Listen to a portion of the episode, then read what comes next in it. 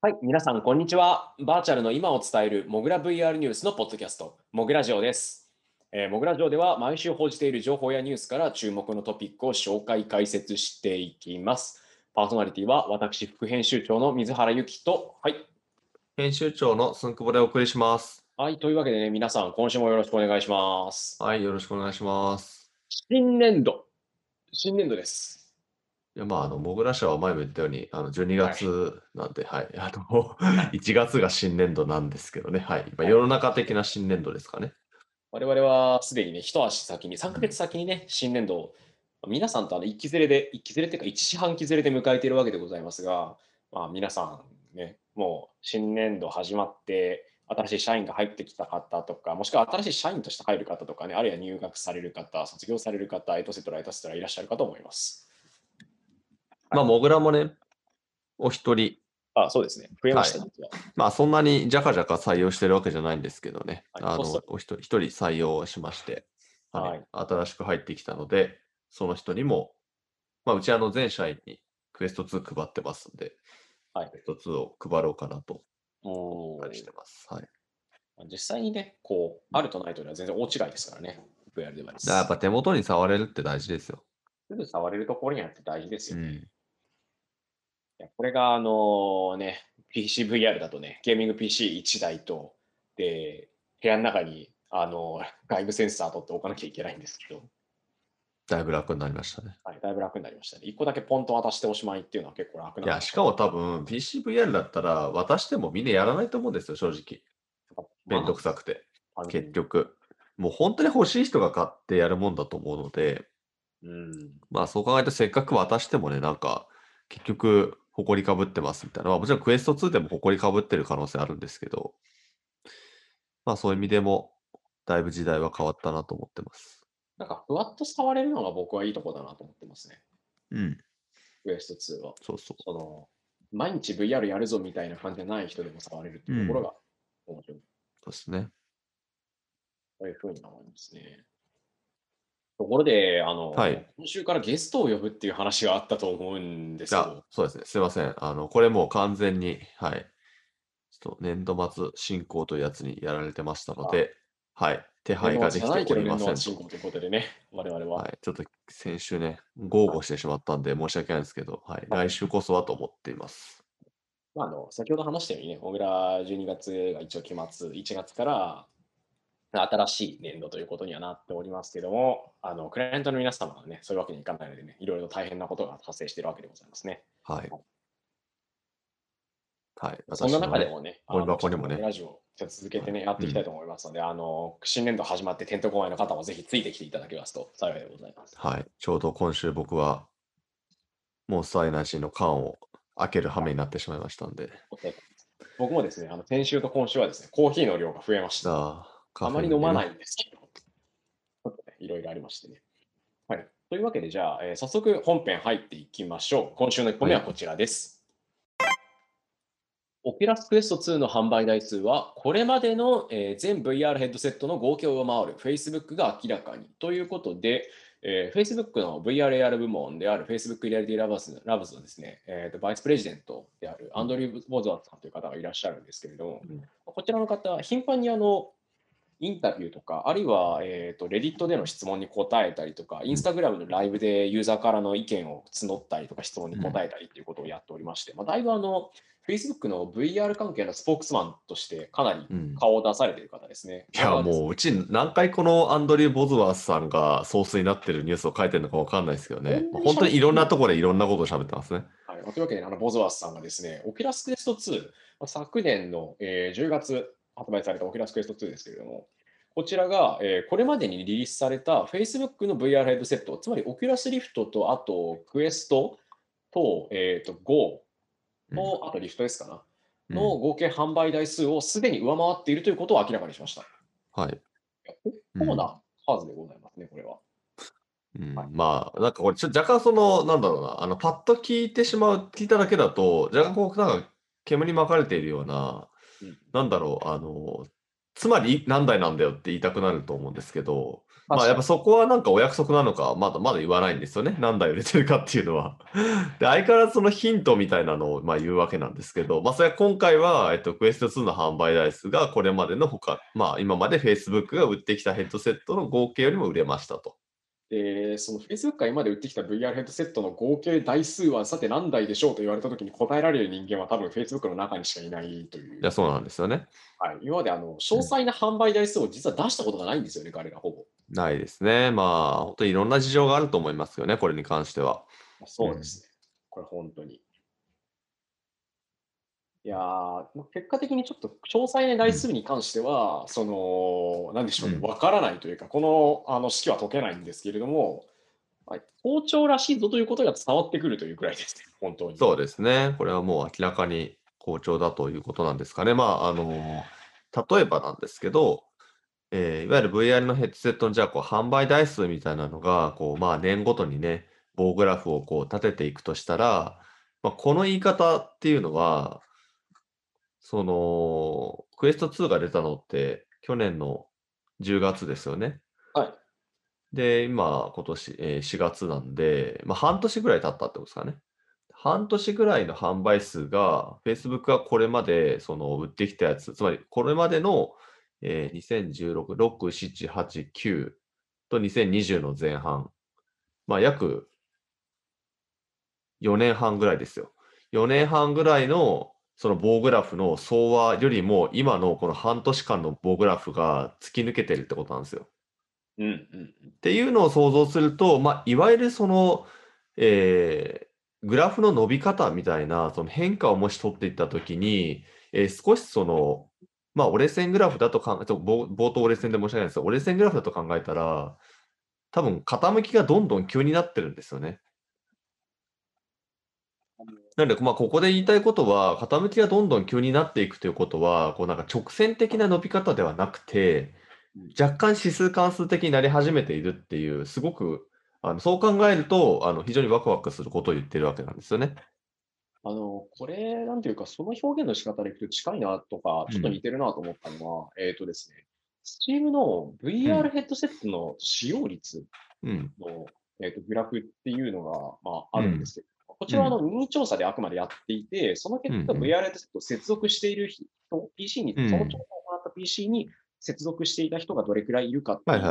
う。話なんですけれども、ありますね。確かあの去年の、えっと2020年のハーフライフアリックスの発売に合わせてすごく急な角度を描いて、うん。で、その後また、えー、 Oculus Quest 2の発売タイミングとかでまたぐっと伸びたりしてるんですけど、うんうん。このグラフが、まあ、結構、その指数関数的というか、伸び方がただの直線じゃなくなってきてるんです。うん。グラフなんかを見てみると。そのあたりとニュアンス近いのかなと思います。いや、近いかもしれないですね、これは。いや直接じゃあそのグラフがクエスト2の売れ行きをそもあの示唆しているというか、それがクエスト2の売れ,、えー売れ行きのグラフみたいなものを作ったときに同じことが言えるんじゃないかっていうのはちょっと飛躍しすぎな気はするんですけれども、まあ、あながち間違ってないんじゃないかというか、一気伸びているっていうところは、どうも間違いなさそうだぞと、この話を見ていると。うん。感じですね。そうですね。あーちなみに、えーと、スーパーデータというです、ね、調査企業によれば、2020年の第4四半期なんで、まあ、発売から2ヶ月とちょっと、で、うん。大体100万台以上は売れてるんじゃないかというふうに推計はしていますが、この数値がどれだけ正しいかについては結構、物議があります。まあ、しかもね、そこからさらに3ヶ月経ったんで、うんどれぐらいなんだろうとね。うん。ぎゅっと伸びているんじゃないかなという感じではあります。年末年始のね、その、セールスのところもか込みにするとだいぶ変わりそうといううん。そうですね。このあたりうまい計算法ないんですかねその、ゲームを購入した人のレビューする比率が、例えばレビューする割合って何パーセントでみたいな話から、あうんの、仮に試算するとか、うん。できそうな気もしないでもないですけど。そうなんですよね。ゲームの方は多分試算しやすいんですけど、じゃあ一人のユーザーが一体平均でいくつゲームを買ってるのかみたいな。まあ、別のデータが必要になってきて、その辺はもう Facebook しか持ってないし、外に出すつもりもあんまりなさそうって感じですよう。ん。まあもしくはもう本当にそのメモリアルな数字になった時には言うかもしれないですね。千万台かなうん。多分。そうですね。それぐらい乗ってきたら言うかもしれないですけどね。彼らだとの、Facebook のその感覚だと、 million って多分そんなに大したことないと思ってそうなんですよね、う彼ら。ん。まあなので、あるとしたら1000万台。1000万台。まず1000万台。まあ、でも1000万台って結構な数ですからね。そうですね。まあ、もし今のこのスーパーデータの数字が正しいとしたら、まあ、仮にですよ、去年の10、11、12で100万台、まあ今年の1、2、3で100万台だったとしてもまだ200万台なんで、うん、うん、まあまだまだちょっとかかるのかなっていうところではありますね。これからの売れ行きのとことかも考えてもまだかかりそうだなという感じでございます。おそらく1000万台が彼らにとってのその数値になるのかなという気がします。うんこのあたそうりって、ですね。なんでしょうね。ハードウェアのそのビジネスの中の比率が高まればとか、あるいは VR のもっとその広告収入がやっぱり大半の会社なんですけど、VR の収入の比率がもっとどんどんどんどん上がっていけばね、あの、うんいつかあのーあれですね、えっ、と、有価証券報告書じゃないや、決算とかの時にう、ん、出てくるとは思いますね。そうですね。はい。イメージありますね。あの、任天堂とかね、ソニーとかは、ゲーム機だったりするとかなり研究してたりしますけど。そうですね。いやーというわけで、えー、 Oculus Quest 2の販売台数は、これまで Facebook が販売してきた VR ヘッドセットの合計以上になりましたよという内容でございました。はい。はい、そしてですね、ここであのまたにわかに VR デバイスではないんですけれども、AR 関係の、まあ特に AR グラスですね、うんの、えー情報がパラパラパラっと一気に入ってまいりました。はい。えっと、まずですね、アップルのイベントの WWDC が6月7日、まあ、開発者向けの、えっと、うん。WWDC って何の略でしたっけ？ワールドワイドデベロッパーズカンファレンスかな？確か。あおそらく。がですね、毎年やっているアップルの開発者会議が6月7日から11日までオンライン開催されますと。で、今回ですね、えーこれの公式の記事にですね、付加されてたのが、えーメガネをかけていて、で、かつ、2文字とかの、まあ、いわゆるアバター的な使い方をする、えー機能があるんですけれども、うん iOS の方には、の画像であるとか、うん。他にもですね、過去にあのイベントのロゴが出てくる AR コンテンツを出したりとか、うん。というところも含めて、また今年何かやってくるんじゃないかという匂わせているかのようなうん。感じの画像が、まあ、公式の方の告知で使われておりますと。まあ、散々出すんじゃないか、出すんじゃないかって毎年言われては出ませんでしたってなって1年終わることが多いんですけど、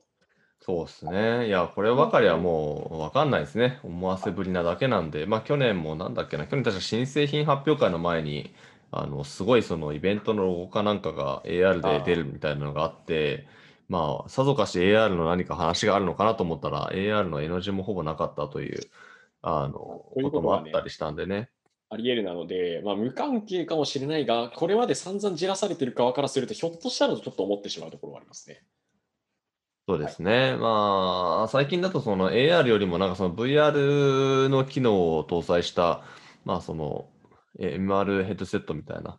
あうんの話も出ているので、まあそその場合ってメガネじゃないじゃんみたいな話なんですよ。そうですね。グラス型デバイスではない。グラス型じゃないからなんか変だなみたいなところなんですよね。だったりとか、あとなんかアバターによっては、なんかへイヤホンしてるんですけど、イヤホンがなぜか有線接続のイヤホンイヤホンで、なんかケーブルが伸びてたりしてて、なんか AirPods 路線で行ってるのに、なんか有有線ってどういうことなんだろうなみたいな、少しこのアバターのが何を示唆してるのかを考えすぎるとわけわかんなくなるのかなというふうにはちょっと思ってます。なかなかね、難しいところではございますね。そして、またあの、同じような形でというか、これはちなみに WWDC は6月7日からありますので、はい。えー、と毎毎年その、えー日本時間だと多分6月7日の未明になると思うんですけど、はい。えー基調講演がまあ2時間ぐらいかな、えー行われるということで、まあ、その中で、えーまあ、おそらく iOS のアップデートとか、まあ、そういうその年次のまさにデベロッパー向けの、まあ、こういうそのアプリ作ってる人たちにはこういうこと関係あるからねという発表が行われるわけなんですけど、まあ、その2時間の中でおそらく、えーもしハードウェアが何か言及されるんであれば、えーそこで発表があるはずですので、まあ、気になる方はぜひライブで見るといいんじゃないかなと思います。毎年ワクワクして待ってはやっぱりありませんでしたというオチにはなりがちではあるんですが、どうなのかというのも気になるところ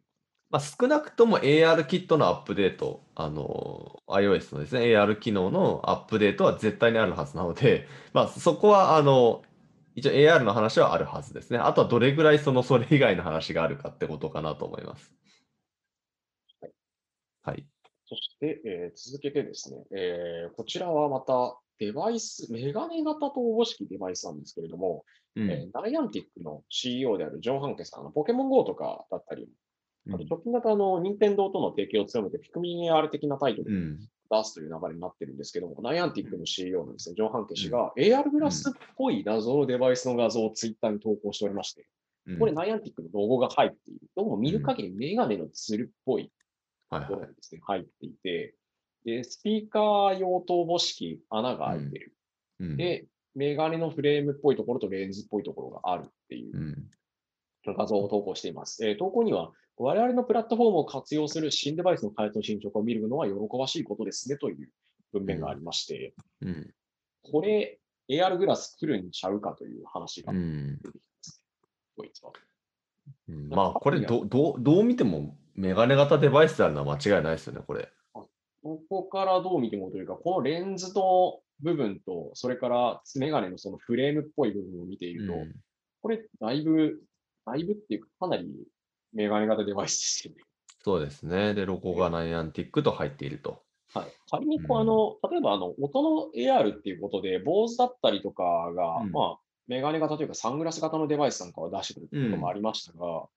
それだけで行くんだったら、そもそもこういう形状にする理由があんまりないというか、ぶっちゃけ、そのナイアンティックの AR 的なことでやるっていう意味だと、過去にあの、アンビーっていう、えーと、イヤホンを使ったりと、と提携したり、一緒に使ってイベントをやるみたいなことをポケモン GO か何かでやってたんですけど、うん、そういうイヤホンでいいよねっていう話に多分なると思うんですよね。音だけだとして。はいはいはい。これ、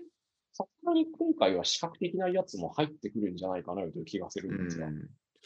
そうですね。まあ、ナイアンテック、あの、まあ、コンテンツとプラットフォームを作ってる会社っていうことなんですけど、まあ、あの、以前もナイアンテックの説明のところで、あの、何度か言ってるかなと思うんですけれども、えっと、ハードウェアの会社にも投資をしていたりだとか、あとは、えークアルコムですかね、と、えーパートナーシップ結んだりもしているので、まあ、ハードウェアの方にも、あの、関わっていく可能性はすごくあるんじゃないかなと。思います。なので、まあ、もうちょっと先かなと思ってたんですけど、意外とこのタイミングで写真を上げるということは、もしかしてみたいな、近々何かあるんだろうかと、またこれも思わせるような、えそういうえ話になっているということですね。うん。ああ、なんていうか、チラ見据えですね、これ完全に。そうですね。まあちょっとここから先は若干妄想になるんですけど、はい。えー、先ほどのそのクアルコムとのパートナーシップとかっていうところでいくと、えっ、ー、と、おそらくまあ今年から来年にかけて、まあ、クアルコムと、それからそこと組んでる会社が、まあ、どんなあの感じの AR のハードウェアを出してくるかというと、えっ、と、グラス型のデバイスで、で、やることっていうのは、まあ、カメラがついているので、それを使った空間認識を活かした AR になるんですけれども、それがそのいわゆるホロレンズみたいに、もう空間全体になんかこう、いろいろ出てきて、で、もうあの自分が歩いて、歩き回ってもその世界をこうちゃんと体験できるとか、っていう形のそのフルフルな AR グラスっていうよりは、えー、今、今年のクアリコムがこの、えー、2、3月ぐらいに出した、えー、AR スマートビューアーっていう、なんか AR グラスっていう言い方をしない新しいデバイス群では、あの基本的に自分ってあんま動かないんですよね。で、定点で、その、まあ、とはいえカメラがあの空間認識を行っていて、まあ、例えば自分の見てるパソコンの周りとかに画面がいっぱい出てくるみたいな。で、それはそのちゃんと空間的にはま固定されてるんで、まあ、この違和感のある表現ではなくなるんですよね。とか、もしくは手元のテーブルの上に何かを出すみたいな形で、あの非常にこう限定的なこう AR、MR の機能っていうのがどうも実現するようなデバイスを、まあ、いろんなハードウェアのメーカーにこう作っていってもらうっていうのをどうもやってるようなんですよね。うん、そうか、それにもしナイアンティックのこのパートナーシップっていうのもこう乗っかってくるんだとしたら、まあ意外と今年そういうものがなんかですね、例えば特定のナイアンティックのゲームに対して出るみたいなのもね、あり得るのかなとか、妄想は膨らみますよね、いくらでも。ピクミン AR とかもね、じ地味にごまかしてるんですよね、あれ、プレスリリースで。うん。スマートフォンの AR って書いていなくて、確か、モバイル端末とかって書いてあるんですよ。ああ。なんかぼかしてるなと思思ってたんですけどね、あれ、リリース見ながら。はいうん微妙な書き方将来的にはそのスマートフォン以外っていうのも考えてるんだろうなという書きぶり。あの、スマートフォンでまず出しますと言ってるんですけど、あのー確かモバイル端末だったと思うんですけどね。うん、うん。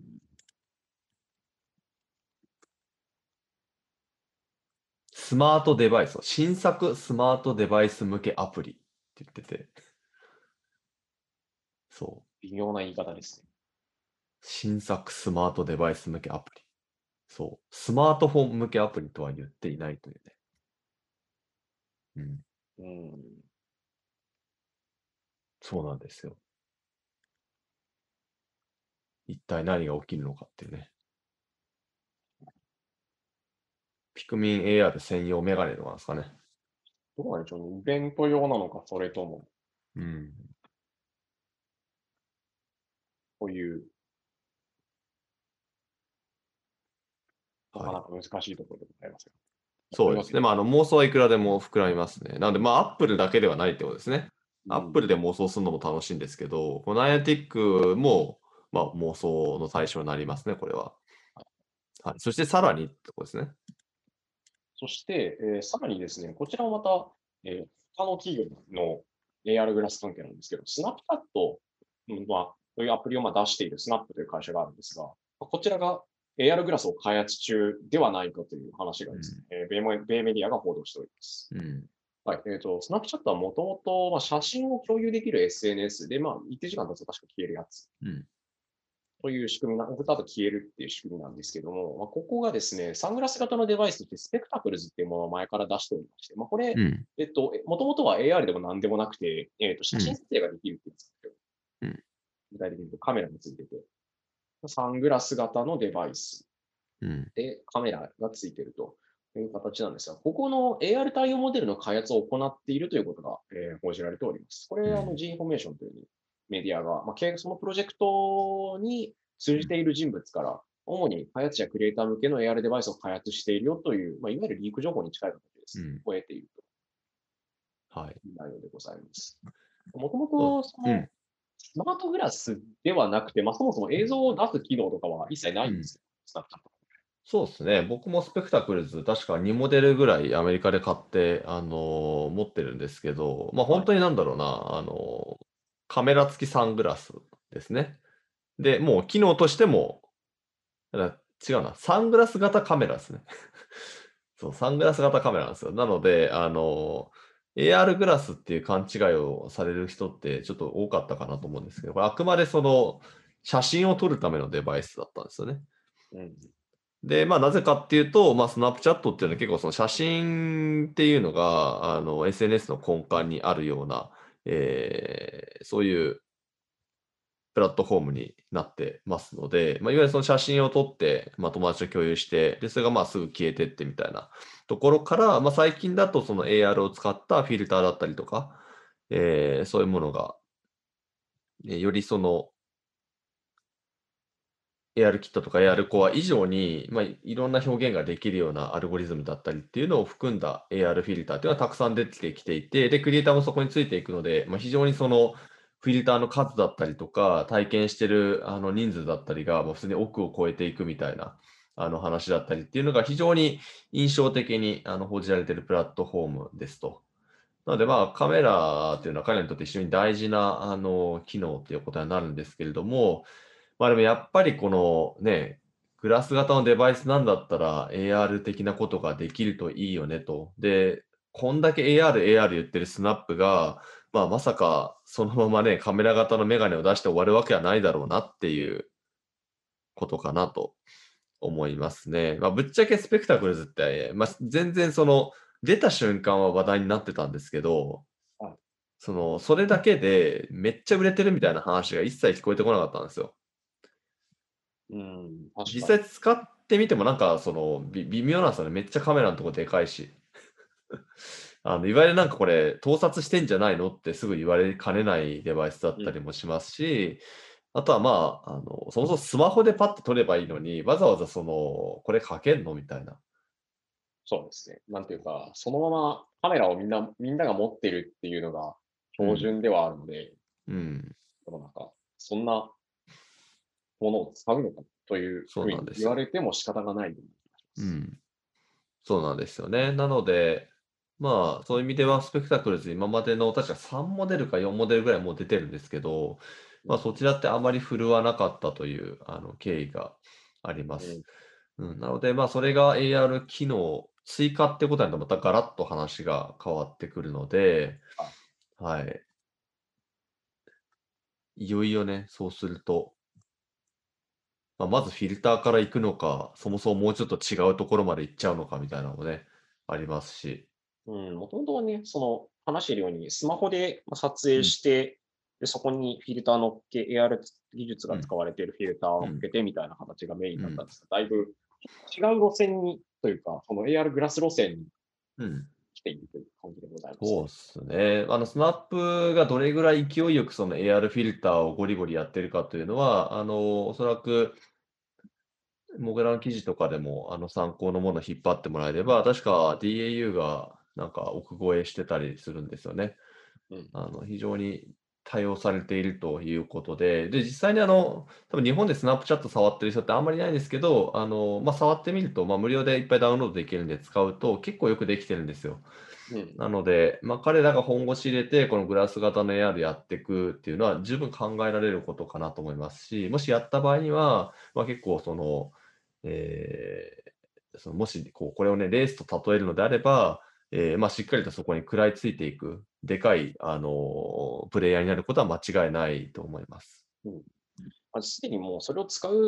ことが考えられているプラットフォームが一個あるってことですか？ね。形そうだから、ナイアンティックのポケモン GO っていうのはよく AR でね、大成功しているプラットフォームなので、まあ、ここが、えーその AR グラスに入ってきた場合には、コンテンツも抱えててすごいというふうに予想されるんですけど、あのぶっちゃけスナップチャットは全く違う使われ方なんですけれども、えーしっかりコンテンツを持っていて、クリエイターも抱えていて、そしてユーザーがちゃんとそれを使っているという意味では、あの非常にあのアクティブで、えー回っている AR のプラットフォームなんですよね。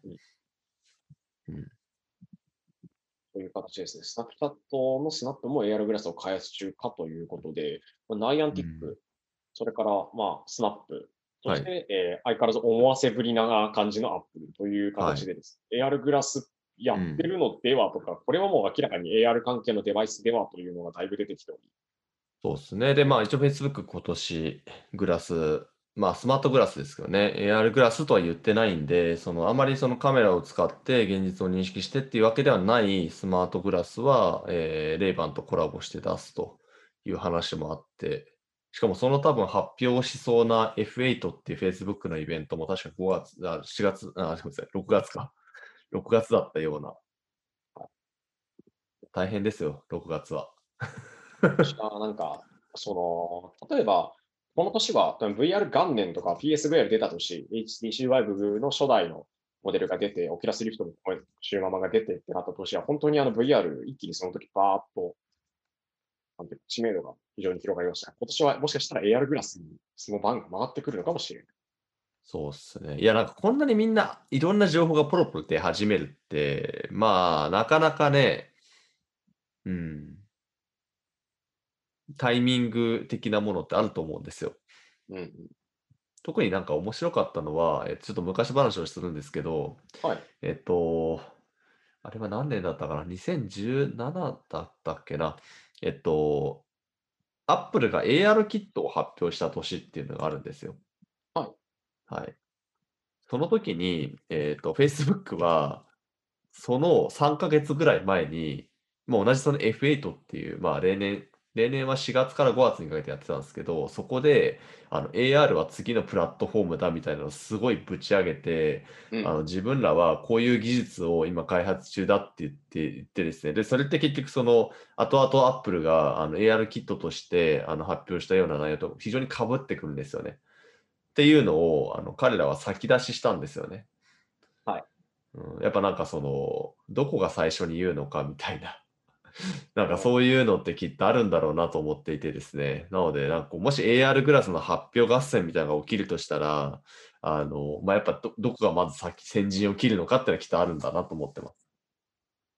牽制の試合みたいなね。いうよりは、その世の中の流れみたいなものを最初にグラブするというか、メディアに取り上げられるとかも含めてそういうことをやるとしてる。はい。というか、ヘゲモニーを握るって言ったらいいのかなうん。感じですね。じゃあ Facebook もなんか突然この前、その、リストバンド型コントローラーの話とかし始めたじゃないですか。最初にやっぱりぶち上げるとか、こうこういうのやるぜみたいなのを見せていくっていうのは、まあ、その主導権争いというか、うん先に出したから偉いみたいな空気にやっぱなっちゃうんだろうなという気がちょっとする。まあそこを意識してるのかなというのはちょっとありますね、正直。うん。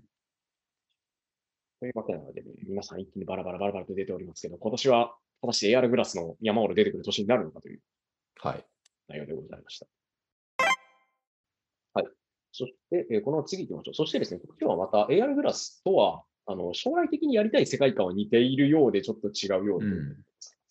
えー目に出るだけで、東京農工大学がスマートコンタクトレンズ開発。はい。はい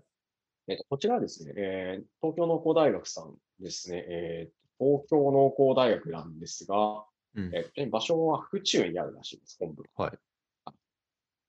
東京の府中ですね。が、えー目に装着して視界にデジタル情報を表示させるということで、まあ、これ、もううん本当に一言で言うと、スマートコンタクトレンズって書いてあるまんまなんですけど、はい。コンタクトレンズとして目に出て、で、うんその状態で、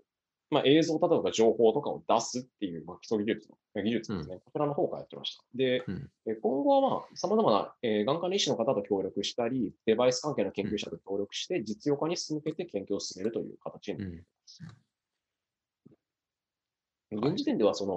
の、例えばめちゃめちゃ派手に動画出すとかっていう感じでは多分ないとは思うんですけれども、うん。の状態です。あの、一応、プレスリリースとかでは文字を現実空間に重ねて表示するっていうことをやっておりまして、うん。うんなので、そのいきなりその 3D 映像がグリグリ動くっていうのは多分今はちょっと難しい。うん即座にできるようなではないです。これ夢広がる話ですね。そうですね。まあ、あのスマートコンタクトレンズというか、まあ、コンタクトレンズ型の AR デバイスの話って、まあ、非常にまあ夢がある話になっているというのと、まあ、あと、あの今までこの話題を振りまくのって、あのアメリカのモジョビジョンっていうあうんのスタートアップがあって、なんかそこばっかりだったんですよね。はいでようやくその他のところからも出てきたかなっていう 見え方ですよね。うんしかも日本の大学から出てきたっていうことで、あの非常に、えーまあ、だんだんプレイヤーが増えてくるとね、まあ、実用化だったりとか、そのまあ、ある意味こう現実味の帯びた話になっていくと思いますんで、まあ、そういう意味では、あのまあ、AR グラスは結構もう、もういつ出るんだみたいなところまで来ているというのを考えると、まあ、その次、まあ、かなりその先にあるものとしてのこのスマートコンタクトレンズっていうのは、まあ、今後もしかしたらプレイヤーが増えていったりだとか、あのまあ、あとはそもそもこれ体験した人みたいなのがほぼ皆無な世界なので、まあ、実際どうなのみたいな話とかがね、より出てくるんじゃないかなっていう。大体調べても出てくるのってモジョレンズですよね、モジョビジョン。という形でもあるし、まああと今回のこれは大学の研究のところにでどれくらい出てるんでしょうね、この辺のやつって。ちょっとここまで綺麗に、ちゃんとあのサーベイというか調査したことはないんで、そうですね。まあ、今回、農工大があのプレスリリースを打ってたっていうこともあって、まあ、非常に目につきやすかったっていうところではあるんですよね。まあ、ちょっとこのあたりのコンタクトレンズがどれぐらい技術開発進んでるかとかっていうのは、まあ、結構リサーチはしがいのある話になってきてるなというふうには思いますし、まあ、あと実際今回のこの、えーコンタクトレンズっていうのが、例えばそのいわゆる視野角がどれぐらいなのかとか、あとその解像度的なものがどれぐらいなのかとかっていうのは、ちょっとこれはあのよく見ていかないとわからない話なんで、まあ、少なくとも、えーこの AR っていう文字をまあ見せる、そしてそれがピント合わせさせるっていうところにはまあ成功しましたよということですよね。ですね。なんで、まあ、これでいきなりあの実用化がっていうところに行くっていうのは、だいぶまだ時間がかかるというか、研究開発を進めてうんいかなくてはいけない話でもあるんですけれども、っていうことですね。うんあの、リリースの方では、かなり詳細にというか、まあ研究成果だったりとか、あと、えー公開されているその論文の方の URL かな、とってありますので、興味ある方というのは、そっちの方を専門でやってるはい。立ち会ってる方、チェックすると多分面白いと思います。結構、あの、ピント合わせがそもそもできないんだけど、どういうふうにすればいいんだっけみたいな話が言ってる。というわけで、えー東京農工大学が目に入れるだけのスマートコンタクトレンズ開発、論文発表という形になります。はい。で、そしてですね、また、まだまだあの AR 関係続きます。えーポケモン GO やドラクエウォークといった AR ゲーム、AR ゲームの市場の未来はいかに、コロナのダメージは2021年に回復するのではないかというですね、えー調査データになります。こちらのベンチャービートの記事ですけれども、えっ、と、そうですね、位置情報を使った、まあ、ゲーム、またであるとか、あるいはそもそも屋外に出ることが想定されている AR コンテンツだったり AR ゲームっていうのは、新型コロナウイルスによって人々の移動が制限されたっていう状態なので、まあ、非常に大きな打撃を被ったとよく言われております。例えば、あの、マイクロソフトのマインクラフトアースって結構鳴り物入りでリリースされたんですけど、今年の6月にもサービス終了が告知されていたりとか、という形で結構逆境に立たされているというふうに言われてるんですけど、実際はどうなのかといった内容等々を、えー調査したという、えー記事になります。まあ例えば、あの、2020年あたりにはもうすごい勢いで伸びていくというふうにはよく言われていたんですけど、伸びていくというか、もうすでに成長市場なのでどんどん伸びていくとされてるんですが、まあ、当初の想定よりもちょっと小さかった。え市場調査レポートによると、若干、当初想定には届いていないくらいであるというふうには語っております。なので、もろにコロナの影響を受けてるんですけども、他方で、将来への見通しに関しては結構明るいよというふうにですね、それは語っております。まあ、ただ、この手の市場調査レポートで大体そういうこと言うので、多少は割り切って考えなきゃいけないんですけど、まあ、世の中の経済回復とか、あるいは技術の進歩、あとは資金調達の活発化ですね、あたりを背景に今後もまだ伸びていくんじゃないかという話が言っているんですかね。一気にバーッと喋っちゃいましたが。ということでね、まああの AR ってまあどうしても現実を舞台にしたコンテンツになりますんで、まあ、そういう意味ではちょっとこうコロナとは相性が悪かった部分っていうのがね、すごくあるのかなと思います。特に AR ゲームってやっぱり、えーまだそのコンシューマーの端末でどうこうっていうよりは、例えばそのロケーションに行ってどうこうだったりとか、アトラクションの一部としてどうこうみたいなのがあの多かったかなと思いますんで、えーまあ、そのあたりも、えー今後どうなっていくのかなというところかと思います。まあ、ただ、うん。あと自宅で使う用のその商品を見るとかの方はね、だいぶ伸びているんですけど、AR ゲーム、うん特にあの、まあ、いわゆる位置情報を使うゲームとか、外に出て、そのスマートフォンをかざして、で、それで見るとかっていう形になってくると、やっぱ難しいっていう話でございます。僕が一番気になったのは、ねこれは位置情報ゲームと AR ゲームのところがどう区分けされているのかがレポートで一番気になる。うん、まあ、ちょっとこのあたり、んなんか、あガッチャンコして合わせちゃってるところはありますよね。だから、位置情報ゲームっていうのが、まあ、ある意味広い意味での AR ゲームであるっていうきっとあの定義をしてるんじゃないかなと思うんですけど、まあ、そもそもね、ポケモン GO も AR 機能ってそんな使われてないんじゃないかとか、まあ、いろいろ あるとは思うので、そのあたりは、まあ、今後語るときには少し気をつけてみなきゃいけないかもしれないですけどね。うんはい。まあ、このあたりについてもね、まあ結構 AR ゲームに関してはどうこうみたいな話もありますけど、うん。えっとですね、AR ゲームがまあ打撃を受けて回復して、その結果、まあ、うん今はちょっと厳しいけど回復していくし、将来的に伸びていくぜという話があるんですけども、うん。同じようにですね、VR もまあ少なからず、その新型コロナウイルスの流行等々に伴ってダメージを受けたところがありまして、それは何かというと、えー VR 体験施設でございます。はい。当然ながら、あの、体験施設に行くと、例えばですけど、一つの、まあ、デバイスとか、複数、まあ、もちろん予備はあるんですけど、デバイスを消毒してね、使い回したりしなきゃいけないとか、そもそも複数人数で狭いところとか、うん。あるいは、ある種兵所みたいなところに集まって、その VR デバイスをそうとか、バックパック型のうん。PC とかを装着して体験するっていう形がはい。主流なので、そうなると、まあ当然、距離を空けましょうとか、ソーシャルディスタンスがどうこうみたいな話が始まると、やっぱり行きづらいわけですよね。当然、客足も落ちるし、外出自粛とか制限によって。ということで、2020年、VR 体験施設、非常にその苦しんだというか、閉鎖されたところもたくさんあったんですけども、これちょっと明るいというか、一点構成に出ているという話でございます。えーはい VR 体験施設復活の兆しか、サンドボックス VR が2022年までに15店舗展開ということで、でこちら、中国というか、はい香港のなんですね。VR 体験施設をやっているサンドボックス VR というところだったんですが、ここが今この状況であるにもかかわらず、2022年までに15店舗 VR 体験施設をオープンするという計画を発表しています。うんラスベガスとかですね、あの辺りで今年の夏からオープンをスタートするということでございます。はい。あーサンドボックス VR、前確か、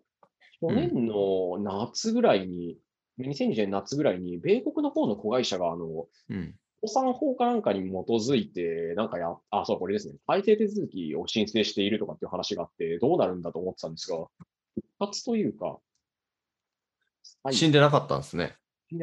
すごいなんかスストレートに言ってしまうと。た。あの先週だから先週あたりもなんか、そんなのありましたよね。ありましたね。まあ、あれは AI のブリッパーって、また全然違う感じのあの会社でしたけどね。サンドボックス VR って確か、えっと、なんか本田圭佑とかがああ、投資もしてたような感じで、結構その華々しく、そのアメリカのセレブとかも、あのオーランド・ブルームか、とかもあのお金を入れてるとかっていうので、なんか話題になってたんですよね。で、あのー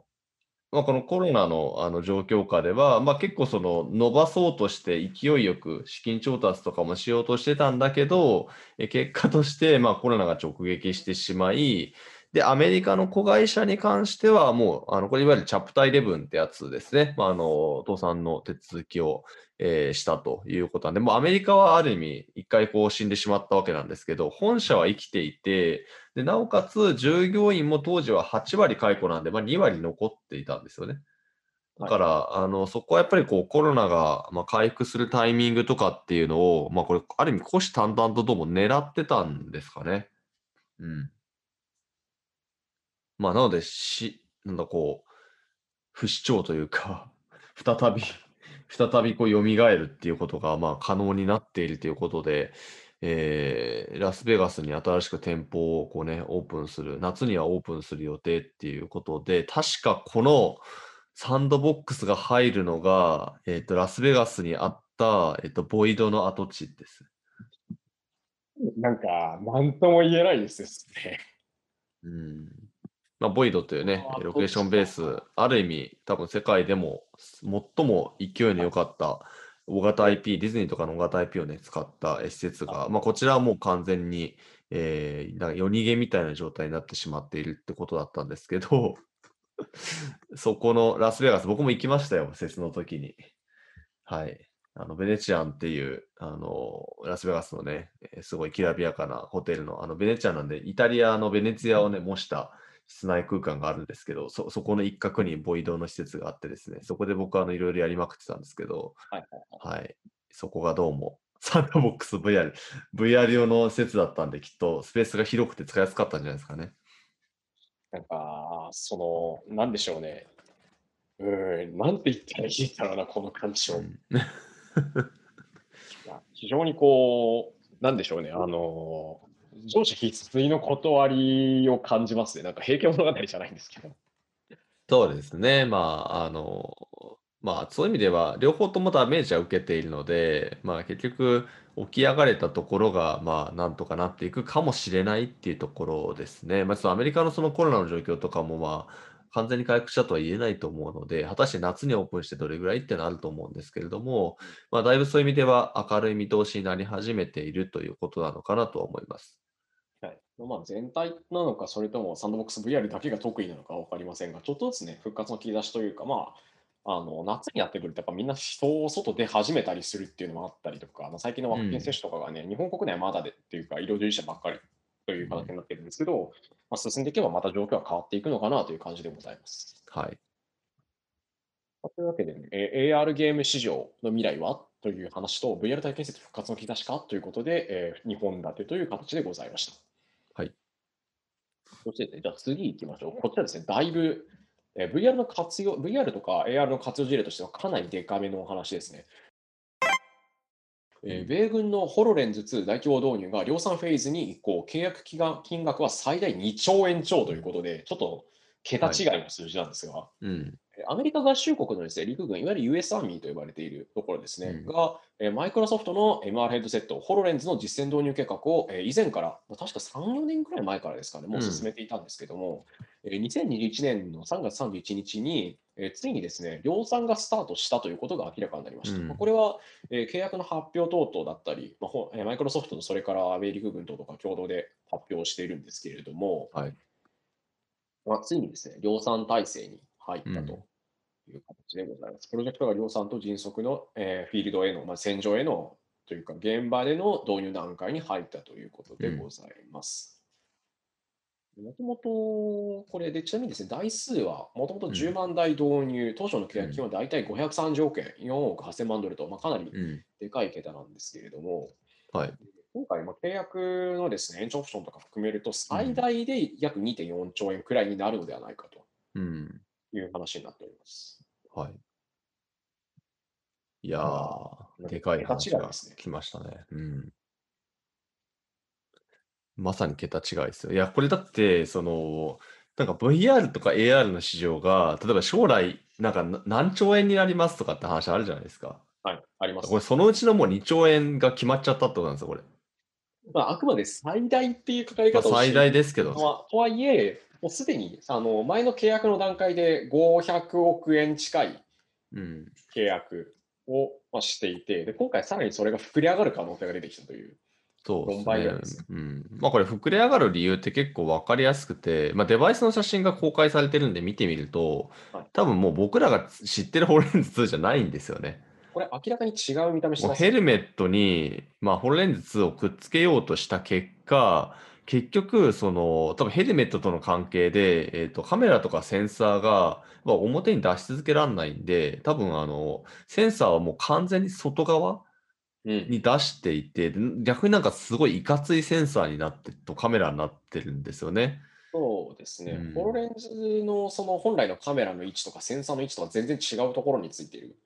ようです。そうそうそう。で、さらにその、いわゆるあの、陸戦用ゴーグルというか、あの、防塵用のゴーグルですね。これは別にホロレンズのゴーグルなんかわかんないですけど、まあそれがあってでさ、まあ裏、裏側というか奥に、まああのホロレンズの、まああの、表示部分というか、えー投影される部分がこう見えているみたいな形で、もう特注もいいとこですよね、これ。あー完全にぴったりというか、それ向けにずっとトライアンドエラーは、こう、うん。ハードウェア側の工夫とかも繰り返した結果、こういうのができたという。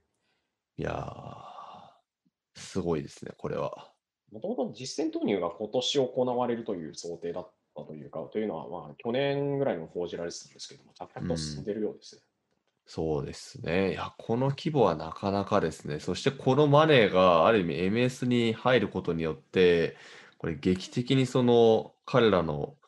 MR のデバイス開発のところの資金が すごいことになりますんで、軍需産業のスケール感、すごいですね。すごいですね。まあ、あと一応今回、その、まあ、僕らの記事にも書いたんですけれども、まあ、どうもその、非常にその、米陸軍側ですね、陸軍側もかなりその柔軟などうも対に対応というのをしたみたいで、まあ、結構その契約形態だったりみたいなのも、あの、こまあ、新しめのというか、最近のやり方にどうも近い、まあ、若干なん、どういう方法とは言ってないですけれども、おそらくこう、アジャイル的というか、その現場で使ってみてで、それに合わせてまたハードウェア側を変えてみたいな。あの、もともと1、2年前に報じられていたデバイスの見た目とやっぱこれ違うんで、ハードウェア開発のイテレーションをどうも回してたっていうことですよね。ですね。うんこいや、なかなかすごいことをやってますね。あとは、そのちょくちょく言われている、その VR の軍需産業に対する参加の仕方ってどうなんみたいな話もね、マイクロソフト周りはありましたよね。従業員が抗議しているとか。うん、そうですね。まあこれがね、ある意味こう人を殺すための道具として使われる可能性があるってことですよね。うんまあ、いわゆるあの研修とかトレーニング、まあ、企業における研修とかトレーニングだったりっていうのにう VR ん。使おう、あの大型の機材がなくてもバーチャルで再現して、VR 上でやればコストはかからないぞって話はたびたび聞かれますし、まあ、活用事例としては一番よく聞く話なんですけども、うん。まあそれの延長線上にある意味あるとはいえ、それがじゃああの人を殺すかもしれない人の命を奪うまあ相手があのどんなタイプ、えどんな人であれ、うん。そうなるかもしれないっていう、まあ、可能性がちらっとよぎるとか、あと実際にそもそも現地に持っていかれるか、戦場に本当に導入されるうん。っていう話になってくると、やっぱりそのあたりは、まあ、程度問題として違うのかもしうれません。ん。そうですね。まあ、ある意味、兵器になっちゃいますからね。これ。そうですね。別に人を直接傷つけるわけではないですけどね。なので、そこに対するいろいろな、まあ、ある意味倫理的な問題っていうのも、まあ、問われるっていうのは、まあ、それはそうですよね。ある種あの、湾岸戦争の、多分これ、あとは湾岸戦争の頃とかにあったあの爆撃を行っているときに、そのまあ空中からとか遠隔でコンピューターで操作して、その、えーとボタンを押してるときに様子,、様子とかを、例えばあのゲームだったそうみ、ゲームのよううんだったみたいなふうに語る牛って結構あったはずなんですよ、当時。うん。というか、当時その後かな、批評家の人たちだったりとか、歴史学者の方々だったりとか、そういうふうに語ってた時期はあると思うんですけど、まあその辺含めてのちょっとしたなんというか、あの戦争とかに関しては、日本とアメリカのだいぶ受け止め方がやっぱ違うとか、その辺のニュアンスかなり異なるのかなという気もしますね。そうですね。そのあたりは、まあ、かなり違うとは思いますんで、うん、まあ、とはいえ、その、なんでもね、その、い特によく言われるその、まあ、PC とかインターネットとかもそうなんですけれども、まあ、軍事がね、一つのその、イノベーションを牽引したっていう、あの、まあ、歴史もありますんでね。極めてね、熾烈な、本当のうん意味での、っていうか、命のかかっているっていう意味での生存競争っていうことですから。うんこういうふうにや肯定そうなんですよかとかは別として、というところがね、あったりはします。いやー、正直そのホロレンズ2とか、まあすごいよくできてるとは思うんですけれども、じゃあそれがその、そう、米軍が使うレベルの、その、しかもこれトレーニングだけじゃなくて実戦で使うって言っているので、実戦で使うレベルの、まあ、精度とかが常に出てるんだっけっていうと、まあ、センサーとかカメラのところとかアルゴリズムも含めて、なんか精度ってもう少し多分上げる方向に行かないと、まだまだ、なんかいざという時に使えなくなっちゃうとかってこともあるんだろうなと思うんですよね。反射の関係とかもあるんで。だけど、これ導入が決まったっていうことは、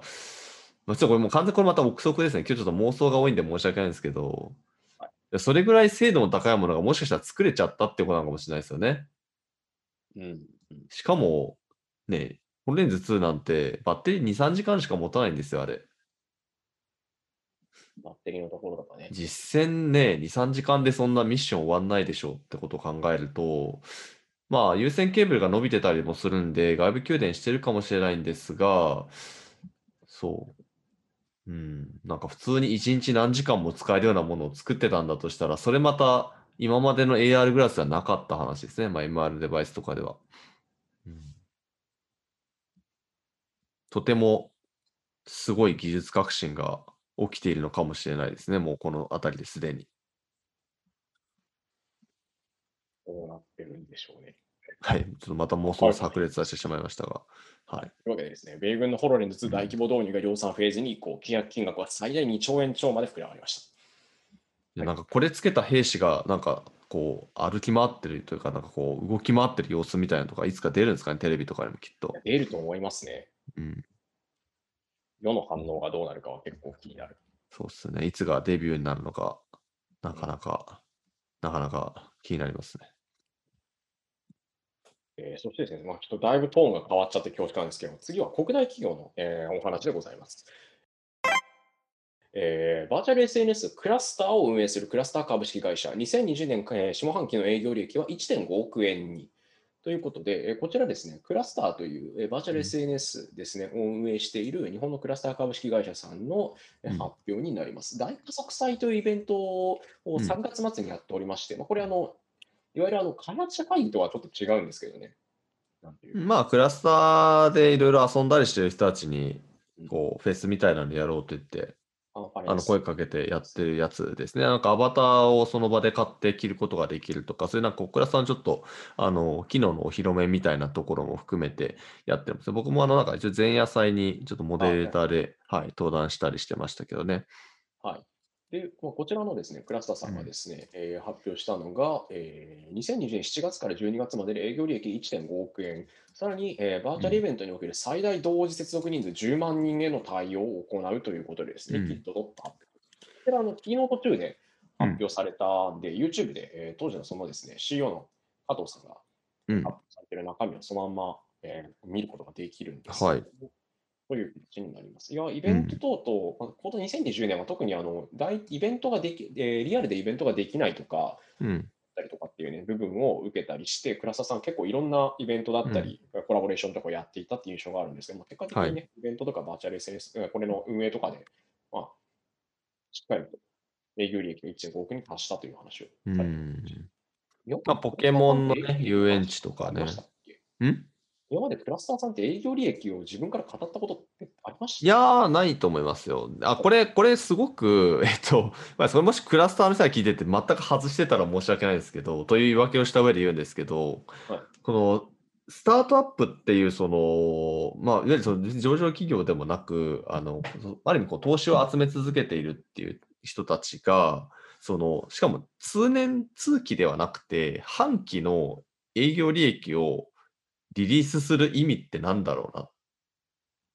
と思うんですよ。普通企業の営業利益って1年単位かもしくはクォーター単位で、あのしかもまあ上場企業が、えー、メチメント株主含め、ステークホルダーに対する説明として行うものなんですよね。うんまあ、なのであのソニーの営業利益がなんかやばいとか、任天堂がすげえことになってるぞとか、あの出てくるわけですよ。で、そういう意味では、その半半年間の営業利益を公開するって結構不思議だなと思ったんですね、最初。あの調子が出ていて、あの非常に良いというのは、あのとても内容自体は良いことなんですよね。で、あの去年だとポケモンのバーチャルフェスタだったりとか、えーっと、テーマパーク的なものとかですね。あとはバーチャルハマスターで、まあ、ちょうど先日もやってましたけどね。あの、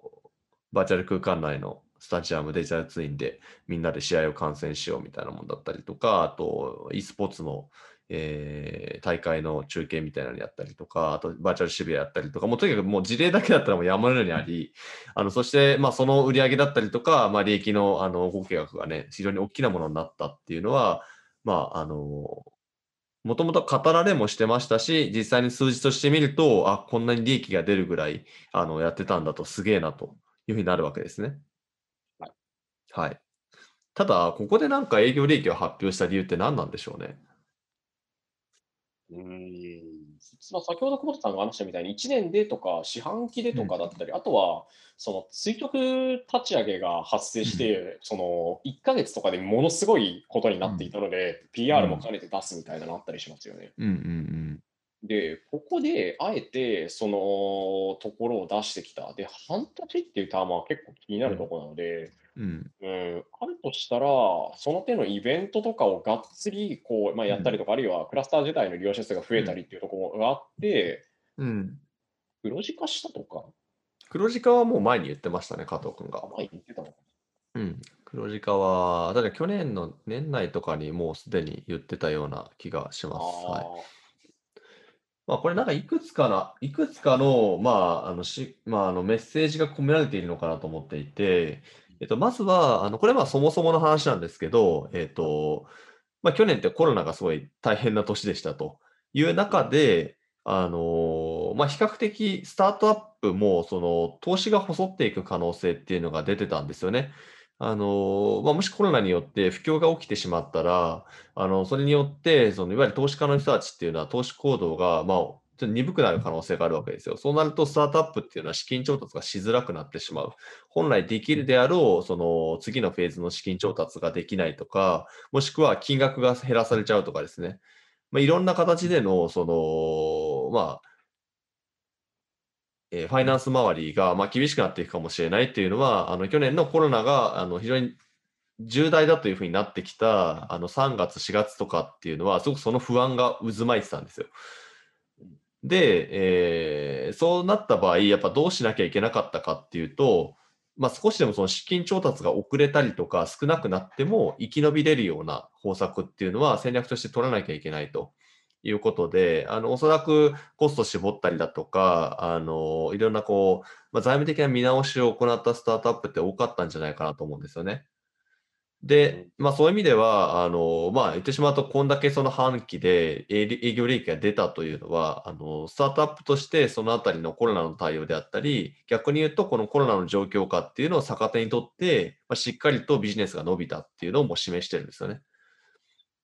まあそういうこう、あの、ある意味ちゃんとやってる、あの、当然ちゃんとやってる会社であり、で、まあ、まあこのバーチャル空間っていう、あの、非常にコロナ禍においては注目を集めているあの領域で、えー、ある意味国内最大手である、まあ、クラスターがここまで景気よくやっているんだぞという、こう、旗を掲げているっていうのは一個あるなと思いました。で、もう一つは、これは、あの、全然違うところへのメッセージだと思っていて、人ですね。で、今、クラスターって、あの、まあ、これも、あの、社長である、あの、加藤君以下ですね、あの、非常に SNS 等で積極的にやっているんですけれども、あの、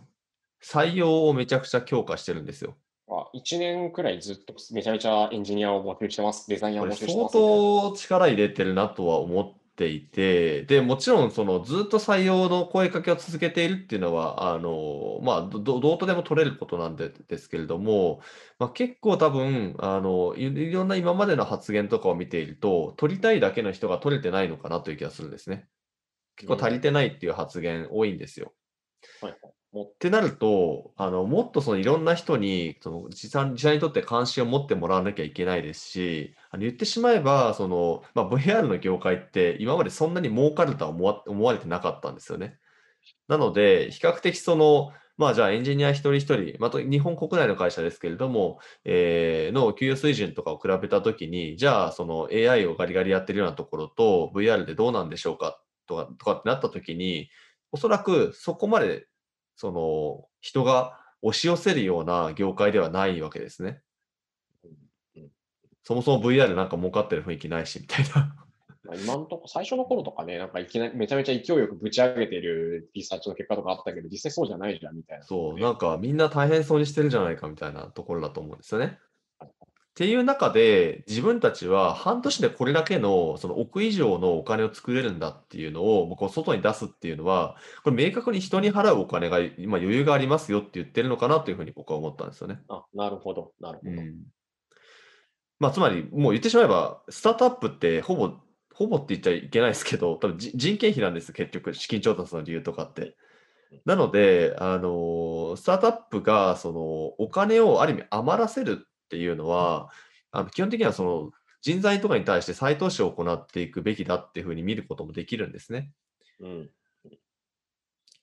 なので、まあ、あの、言ってしまうともうこ、ここのところ、このあの1.5億の利益をさらにこう、人のね、ところに当てていくんだとした場合には、まあ、それだけ自分たちは、あの、こう、準備があるということの、まあ、一つの表れなのかなと。まあ、ある種の資金到達ですよね、もう。1.5億自分のビジネスで調達したって言えるのでそう。ということでね、きっと、あのー、腕の立つエンジニアさんとかね、ぜひ、クラスターさんに チャレンジしていただいて、チャレンジしていただいて、ぜひよりクラスターを大きくしていってもらいたいなというふうには思います、本当に。楽しみですね。なんか、非常に、うん、あの、いや、本当に人手が足りてないんですみたいな感じの機会が出ているので、めっていうのと、特にね、あの、うん、あの倉田さん自身がかなり自分のその採用の方に積極的だし、採用に関する社内の PR とかもがっつりやってるんで、うん、モテトリとかいろんなところに出てるやつ読むと面白いかもしれない、うん、そうですね。はい。まあ、これは、あの、別に僕も、あの、なんかそのクラスターの回し物というわけではなく、あの、非常にその国内の XR の会社としては、本当にこのコロナの状況もしっかりと、あの、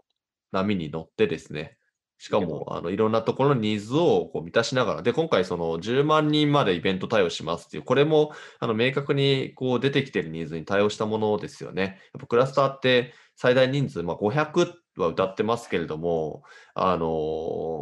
まあ、これが10万まで対応できるとかっていうのは、まあ、他の競合も意識したものではあるかなと思いますけれども、えーまあ、いろんなきっと声が出てて、それに対して自分らは受け皿を大きくしていくっていうことかなと思いますんで、まあ、かなり、えー、ニーズに向き合いながらシステム開発もしてるのかなと思いますんで、はい。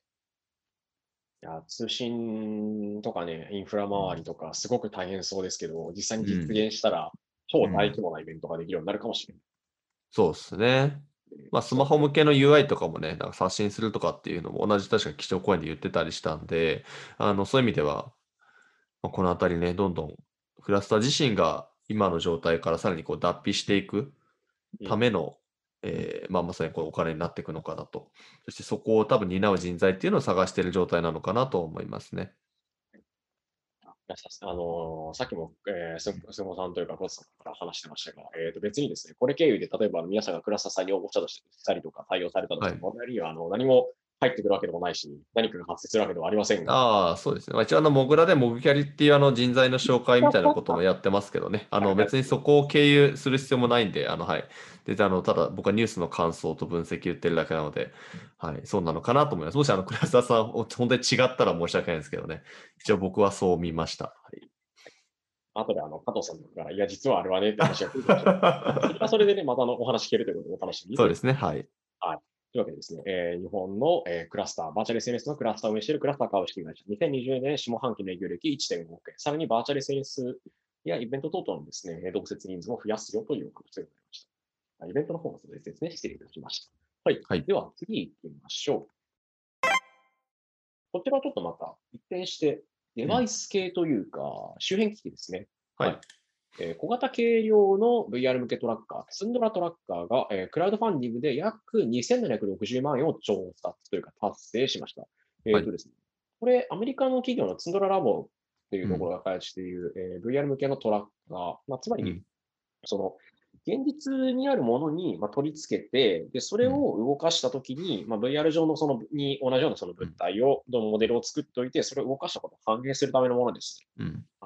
そのトラッキング用のコントローラーとかの追加分っていうんですかね。はい。えークラウドファンディングが実施されております。でまあ、トラッカーのデバイスっていうとね、まあ、よくバイブトラッカーとかよく知られてますよね。で、まあ、バイブトラッカーもそうだったんですけど、これ、最初は物をなんかトラッキングするのがメインだったんですよ。VR の中に物が持ち込めますと。まあ、これ確かにすごいとなるわけですね。で、ところが、まあ、これ、トラッキングでみんながしたいことは、物以上に、やっぱ自分の体だったっていうことで、まあ、最近だとやっぱその全身のモーションキャプチャーをするためのデバイスとして使われるみたいなことが増えてましたよね。はい、そうですね。はいなんで、あの、体のいろんなところにつけうんてほしい、あの、はい。はいまあ、フルトラなんて言葉もね、全身のトラッキングをそういうふうに呼ぶ、なんかこうカジュアルな言葉まで出てます。まあ、要するに一般の VR ユーザーですら、例えば VR チャットとかでそういうことがしたいっていうことでね、こうバイブトラッカーをめっちゃ買うみたいなことが起きてたわけですね。でってですねいう、そこに出てきたツンドラトラッカー。はい。こいつが、あの、バイオトラッカーよりもさらに、まあ、軽く小さくっていうところを、まあ、売りにしているというか、しかも安いんでしたっけ？えっ、と、何パーセントぐらいだったかな？確か安いと思いますよ。で、えっ、と、まあ、先先日ですね、えー HTC の方も、バイオトラッカーの新型の方を発表したんですけれども、うこちらよりさらに安いんですよね、単価が。うん。ツンドラトラッカーは。えっ、と、1個あたりだいたい、そうですね、バイオトラッカーよりも安くするってことで、確か9000とか1万ジャストぐらいだったかな、1個あたり。うんうん約1万円ですね。で、3月にクラウドファンディングということで、今回クラウドファンディングがスタートしていたんですが、はい。はい、これがですね、えっ、と、まあ、わずか12分で2700万円分。いやー、そいやでもそりゃそうですよ。バックパー数が日本が2位ということで、うん。多分これ1位は規模的にアメリカだ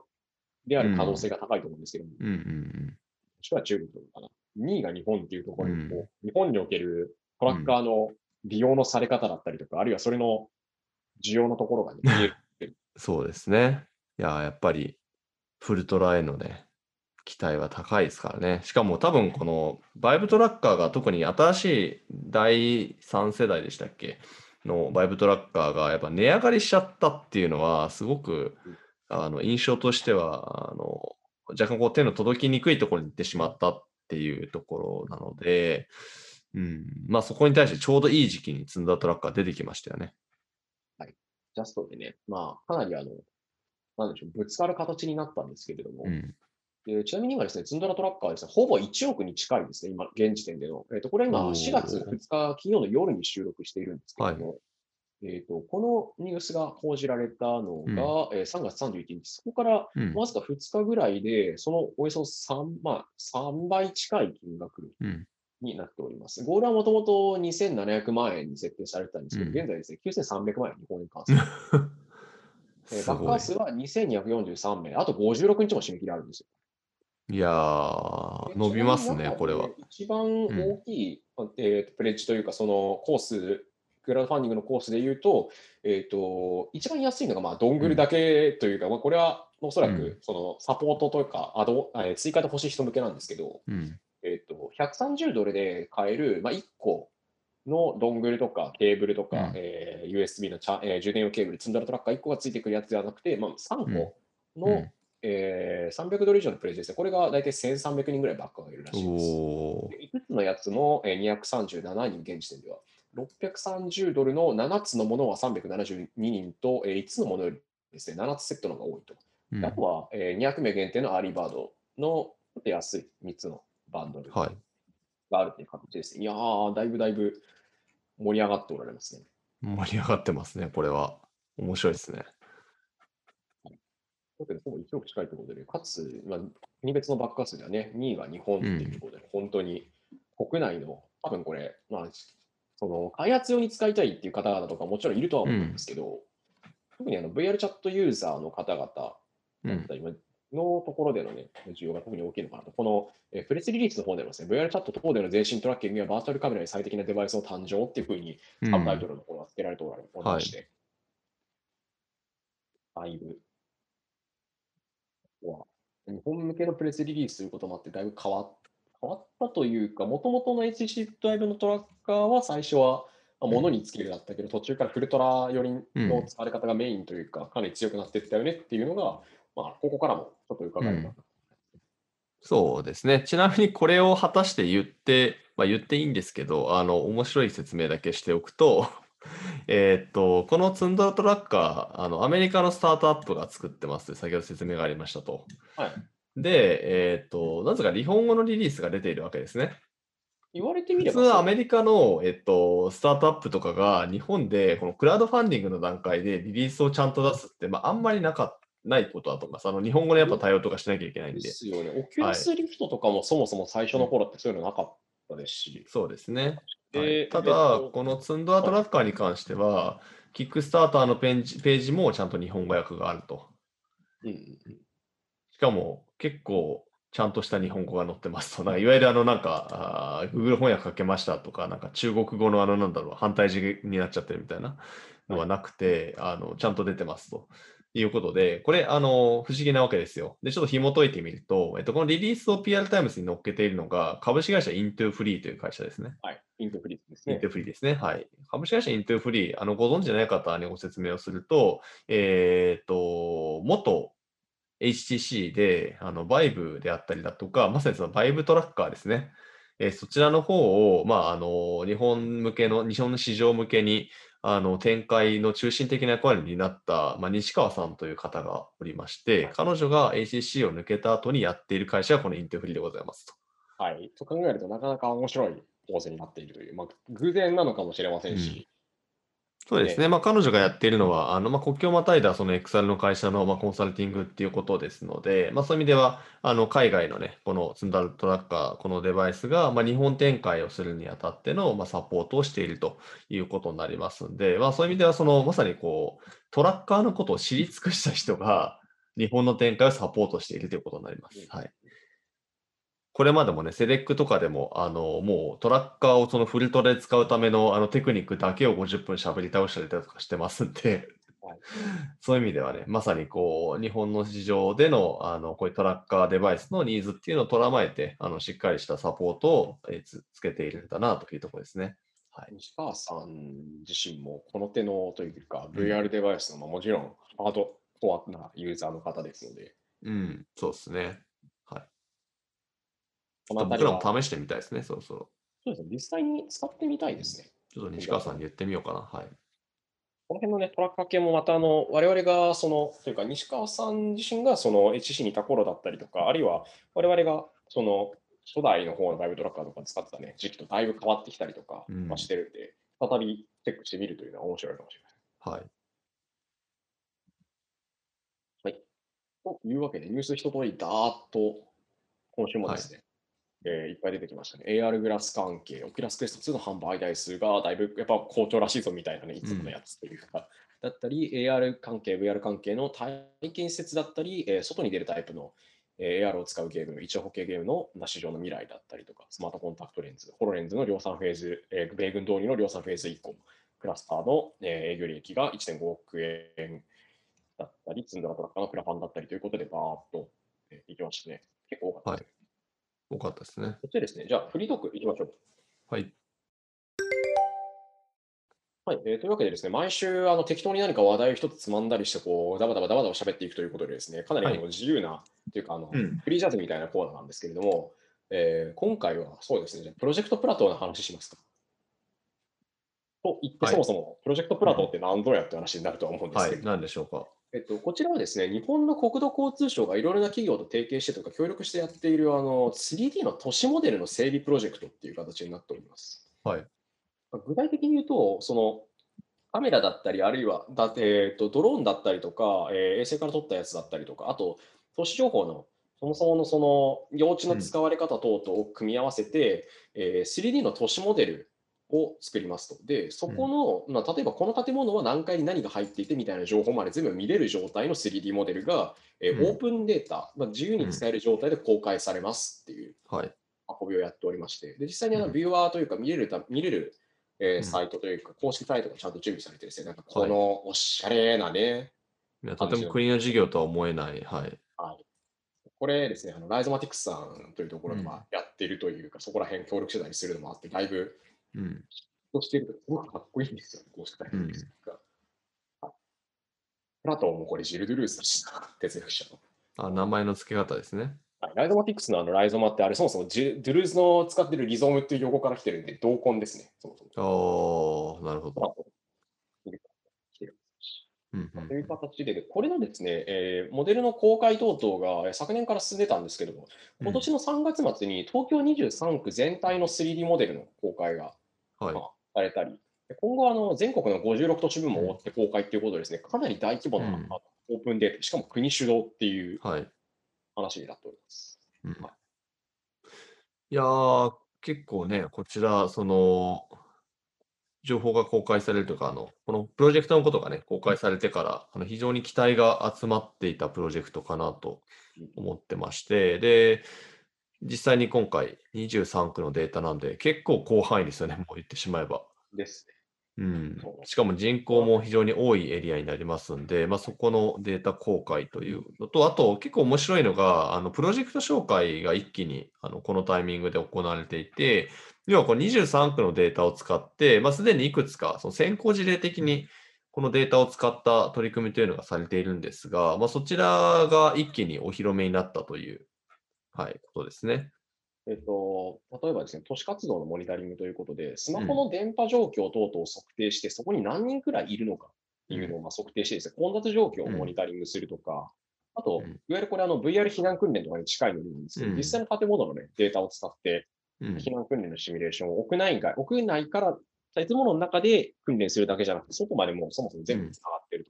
とか、はい。都市構造の、まあ、街の構造を時系列的に可視化していくとか、あの昔の建物利用状況、うん。3平成3年から現、えー29年までの土地利用状況や建物利用状況等々を統合することで、まあうん。街がどういうふうに変わっていったのかをデータとして見る。うんうん。あるいはあの新宿三丁目のエリア、いわゆるあの VRSNS とかだったりが、近いノリでバーチャル化してっていうところになってる。うどちらかん。というとその、いわゆるデジタルツインって呼ばれている、うん。現実の、えーデジタル的なコピーというか、それの双子ですね、を作り出す。で、それを何らかのビジネスであったり、公共事業であったり、あるいは人々の生活を豊かにするとかで、何か面白いエンタメをやろうとかっていうことで、はい。まあ資源にしようっていうふうなまあ発表のされ方をする、その技術とか、一一連の技術だったり、えー取り組みの総称なんですけど、デジタルツインの取り組みでございますね。そうですね。まあ、あのー AR、VR 関係だと直撃してるのは2つ、3つですかね。まあ、さっきのあの新宿の件に関しては、あれは、えっ、と、多分モグラジオでは拾わなかったかな。えっ、と、今、新伊勢丹ですかね。伊勢丹の新宿本店をそのバーチャル空間に持ってこようということで、えーまあ、伊勢丹がやっているプロジェクトがあるんですけれども、そちらの、えー特に屋外空間ですかね、その新宿の街並みのところは、このプラトンのデータを使っているようですね。はい。あとは他にも、えーと、メザンというね、AR の会社と、あと、えー、博堂であったりが一緒にやっている、えーギブソンっていう、その、VR と AR を、まあ、こう同時に、同時にって言うと変だな。AR で体験している人と VR で体験している人が同時に、えー、とこう街を歩くみたいな体験を共有するためのプラットフォームっていうのがあるんですけど、まあ、それをあの渋谷のエリアだったかな、えーこのプラトンのデータを使って、まさにその同時性を保つための試みっていうのが行われてたりしますね。で街中を AR グラスつけて歩いてる人は、えーアバターが見えてるんですけど、そのアバターが、えー遠くから、え VR のヘッドセットで、えーその空間にアクセスしてる人。で、AR の人はアバターで一緒に話せるし、VR の人は逆に、えーバーチャルなその新宿の街並みを歩きながら、えーその AR でいる人と、またこれまたアバターで話せるみたいな。えーまあ、AR と VR 同時に体験するみたいな、まあ、MS がメッシュってやってましたけど、まあ、ああいうののこう、ま、街歩き版みたいな実験してたりとかね。他にも、えっ、と、そういった企業的なというか、公式での、まあ、以前から言った取り組みとかとは別に、この公開されたデータをですね、早速使っていろんなことをやろうっていう人たちが、うん。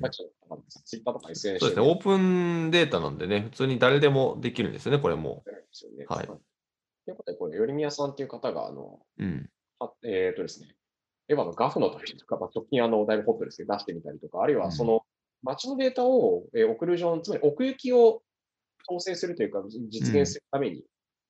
街のデータ、この 3D データを使って、まあ、巨大な状態、あの、初ミクサーをですね、出して、ライブっぽいことをできるんじゃないか、お映像として出してたり、これ実際にホロレンズ2で見てる。これすごいですよね、なんか。その、ぶあの、いわゆる、じゃあ AR でこういうその、まあ、いわゆる AR クラウドとかっていうのが、あの、デジタルツインを使うとできるようになりますよみたいな話とかって、まあ、僕もよくするんですけれども、じゃあその結果何ができるのみたいな話になると、少しその、パッと出せるイメージみたいなのがどうしても実務例がほとんどなくなってしまうんですよ。なので、なんか、うん。AR クラウドでってなとかどうこうってなってうん。ると、室内ううん。ん特に多かったりするんで、で、屋外は正直そのイメージを伝えるしかなくて、その実際に動いてるものとかっていうのはなかなか出せたりしないんですけれども、まあ、今回そのよりみやさん、クリエイターさんが作られたものっていうのは本当にあのリアルに街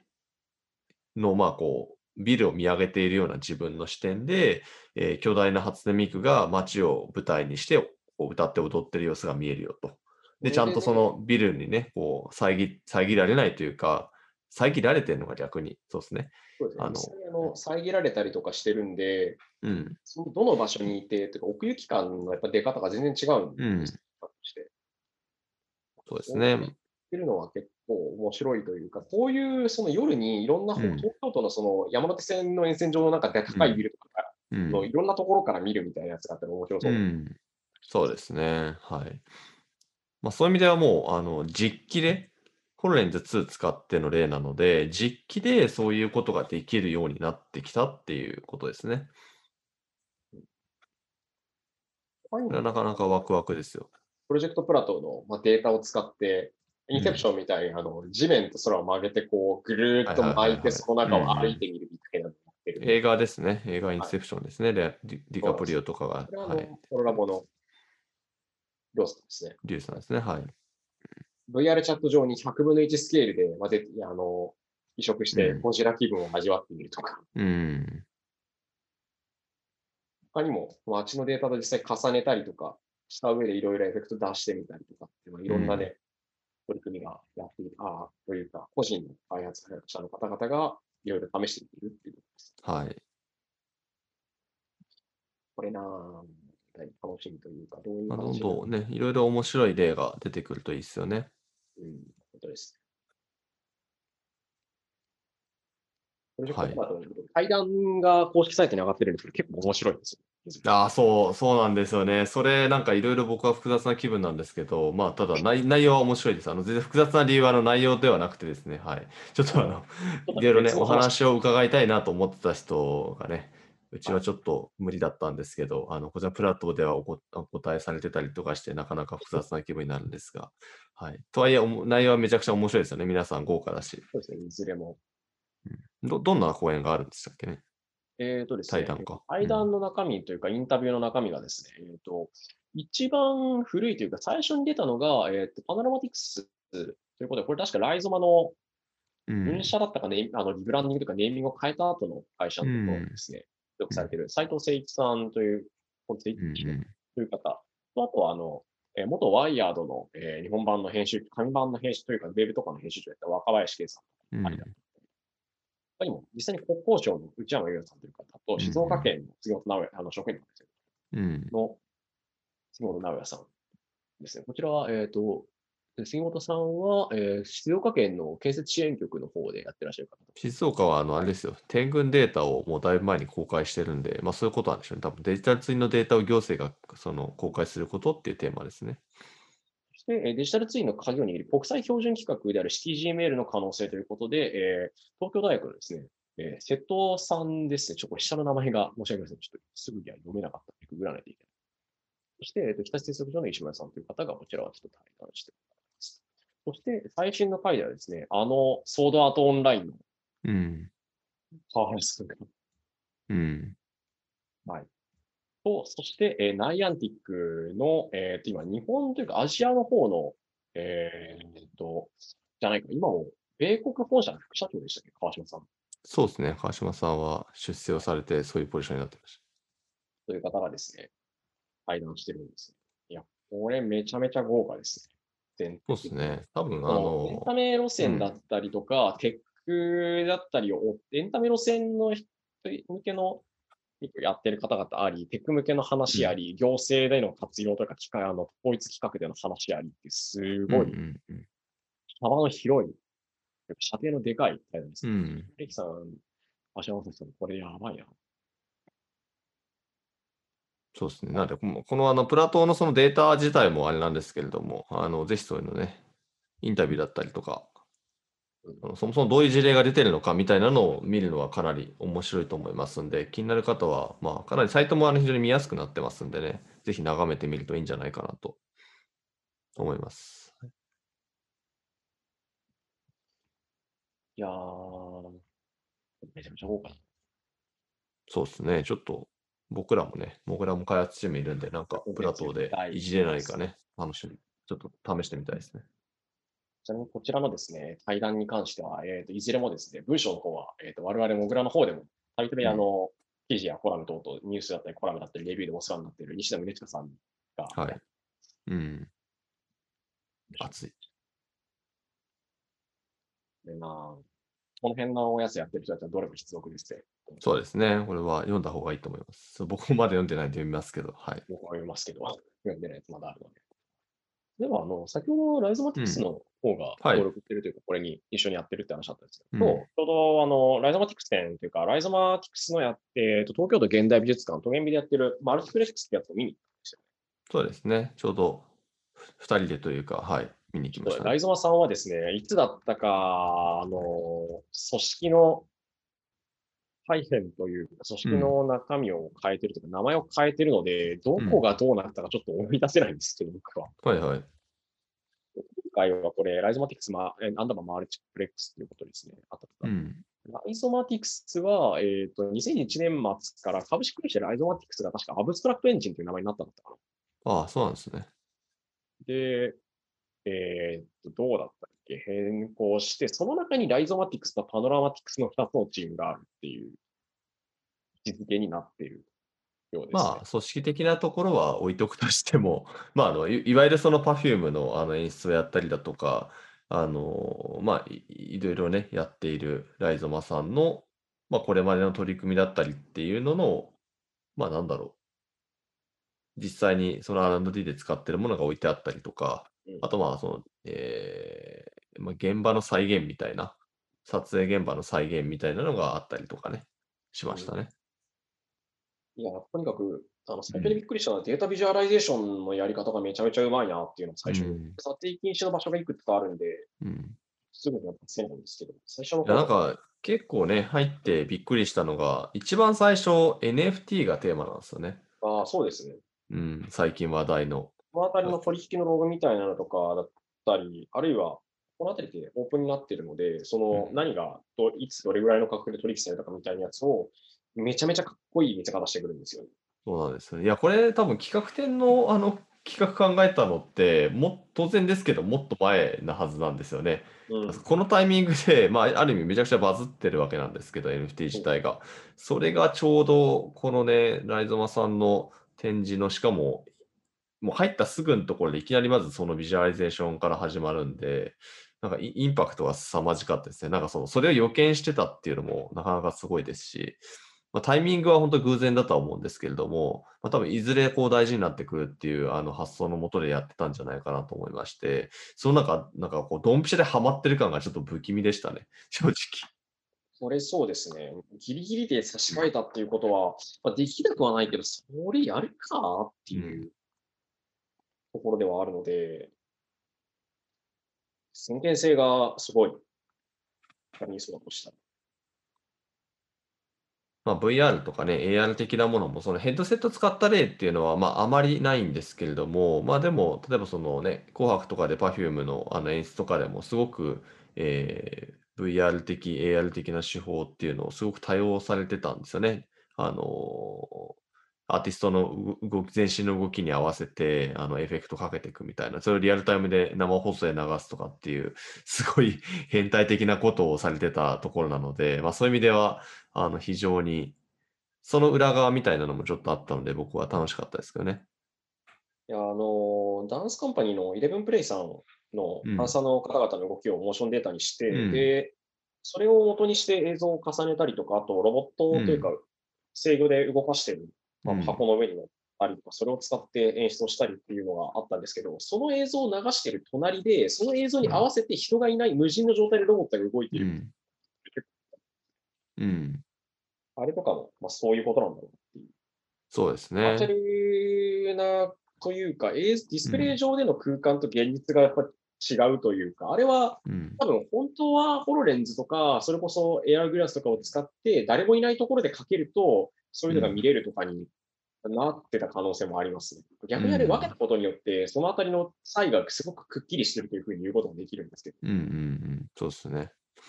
あと、ライゾマまあ、それも、とかだったり、パーティクルスとかも面白かったんですけど、同時に、そのリサーチデベロップメントっていうところが、うん確かあってですね。ああと、この次か、えっ、と、アーカイブ、ライゾマティクスアーカイブビハインドザシーンっていうのがあって、ここでいろんなあのトライアンドエラーをやってた経歴と、形跡というか、だってハードウェアの試作の基板だったり、ガーッと並んでたりして、いやめちゃめちゃ実装のところとかだったり、ハードウェア作るところで、すごい、なんだろう。その、勝手にライゾマティクスのやつすごくおしゃれだし、うん綺麗だし、かっこいいんですよ。でもその裏でめちゃめちゃ、ある種泥臭い実装というか、すごく地道に研究をしっかり積み重ねて、ハードもソフトも作ってるんだなって思うと、うん。そうですね。そのあたりがね、すごくて腹が立つというか、悔しいというか、うん。いや、すげえなと思わされる。という感じでした。はい。